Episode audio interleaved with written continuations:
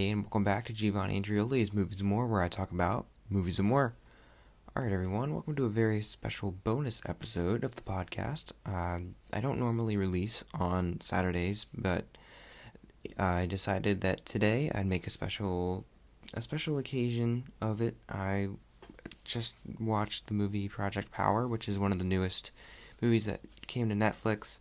I kind of realized that I feel bad. I've been really itching for new content, just some of the stuff that I was looking forward to this year and things that I was really excited to talk about is unfortunately, it, it, you know, just because of our current situation, likely won't be seeing any of that for a while and I was disappointed and I really wish that there was some newer stuff that I could talk about. Like I have fun watching older movies and and talking to you about them, but at the same time I do wish that I had newer stuff. But then I kind of realized like, well, uh, there has been new stuff. It just hasn't obviously been in theaters. It's been on streaming stuff like Netflix has been doing all kinds of stuff. They have the Old Guard, they had the Five Bloods, uh, they had Spenser Confidential. I know that was a little that was a little while ago, but I mean, there's all kinds of stuff. Extraction, I watched that and I didn't even talk about it. Like, there's been stuff pretty consistently that I feel like I've been missing the chance to talk about, and I feel bad about that. So I decided I would try to change that, try to keep it a little more topical with the release of All the Devil All the Time coming up pretty soon, which is something I'm really excited about, just because of the the cast and the the very different type of role for Tom Holland, and just the general look at the trailer. I decided I'd try to keep a little bit more up to date with these Netflix releases because it's kind of the only new stuff coming out right now, and um, I feel bad for for not covering it and just complaining about not having new stuff when there kind of has been new stuff. Uh, you know, just not just wasn't looking for it. Do you know what I mean? So I watched Project Power in an effort to do that and keep the podcast more topical because it kind of popped up. I saw that some of my favorite movie reviewers did reviews of it and uh, just kind of was on my radar. Plus, it sort of loosely ties into a sort of comic book style premise. This is something I could definitely see being an, an image comic or something. And I've been recently watching a bunch of stuff that's sort of um, alternate takes on superheroes, stuff like The Boys or Umbrella Academy, Kick-Ass, that kind of stuff. I've I've been just coincidentally watching a lot of it in a pretty short span of time, and so this seemed like a really a really good sort of side side dish to that kind of thing. Like obviously it's not actually based on a comic or anything, but it seems like it could be. And so I was really intrigued by it. If you don't know the premise, this is a movie starring Jamie Foxx uh, Joseph Gordon-Levitt, and uh, a girl who I'd never seen in anything before. Her name is Dominique Fishback. I don't know if she's been in a ton of stuff, but I definitely haven't seen her. And she is uh, she's one of the the main three characters in this movie where there's a new drug that's hit the streets of New Orleans and it can give you superpowers for five minutes. You don't know what they'll be. It's a total roll of the dice and uh, there's like this all powerful cartel that's been making these drugs, and that sort of ties into this conspiracy with Jamie Foxx and his past in the military and his daughter, and these three people are sort of teaming up to try to stop these drug dealers and help save Jamie Foxx's daughter. And just from that premise, I thought this sounded really cool. The idea of a drug that gives you superpowers is something that I've actually been fascinated with for a while. I have written a few short stories with different superheroes, uh, not of my own creation, but like uh, Spider Man or I'm sure I did one with Batman, but just for fun when I was way younger, where this is basically the premise, where there is this type of drug, and, and that's what that's what Batman or Spider Man has to fight, whatever. Um, I don't know why, but it's just something that always had popped into my head, and so seeing something like this, where they kind of took what I had you know thought of before when I was younger, and they kind of made it into a full movie. I just just very intrigued. I sort of gravitated to it. Unfortunately, I don't think the movie lives up to its premise. I think this is a this is a script with a lot of potential that it totally squanders, and honestly, that's the biggest problem is the script right there because the directing in this movie is actually pretty creative and very pretty. A lot of the times, there are really well composed shots.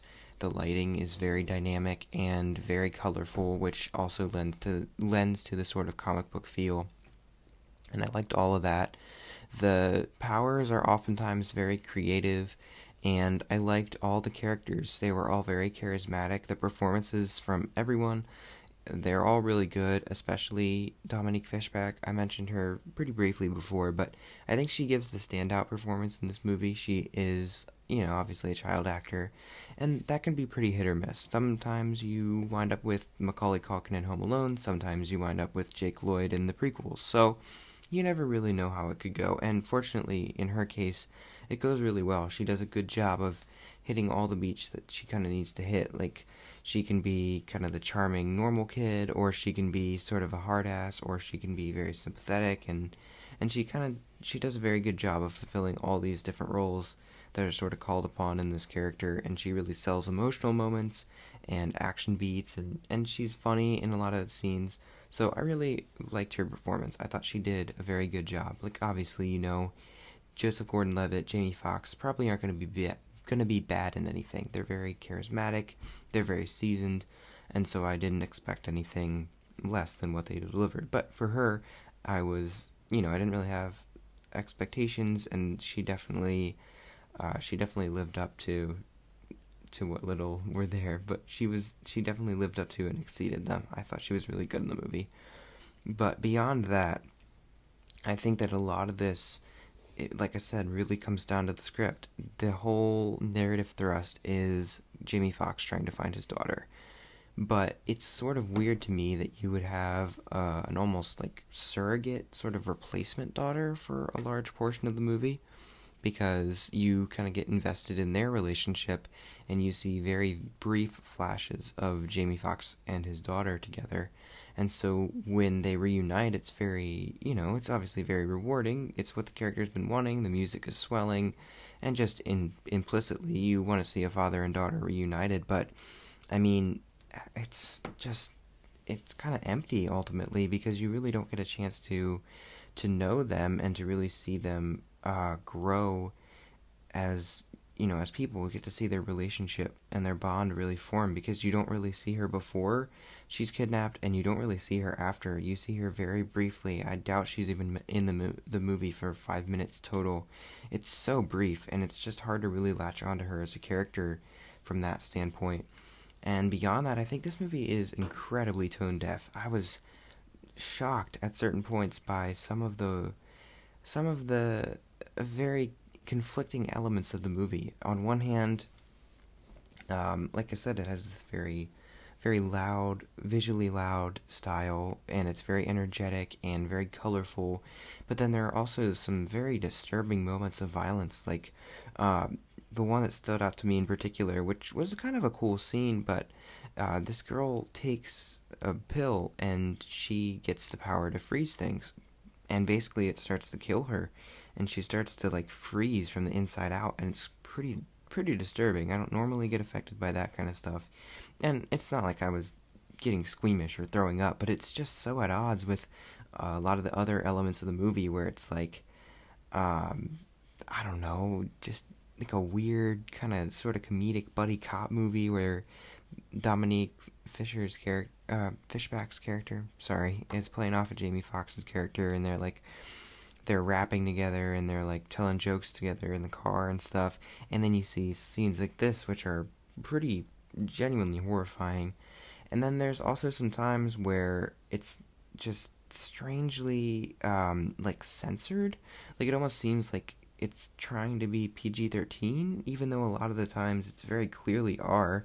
There's some times where you get that that's like censored f bomb where someone would be like, "You stupid mother," and they're like, you know, machine gun or there's an explosion or whatever, and so you don't actually end up getting them saying that. But it's so weird because like, like I just mentioned with the freezing lady, or there's like a burning guy in the beginning. There's some pretty graphic violence. It's so weird that it thinks that it needs to do that. And there's certain moments of violence where you don't really see anything distinctly. Like the camera sort of moves away and it's it doesn't really focus on it. And it's like what what exactly is going on here?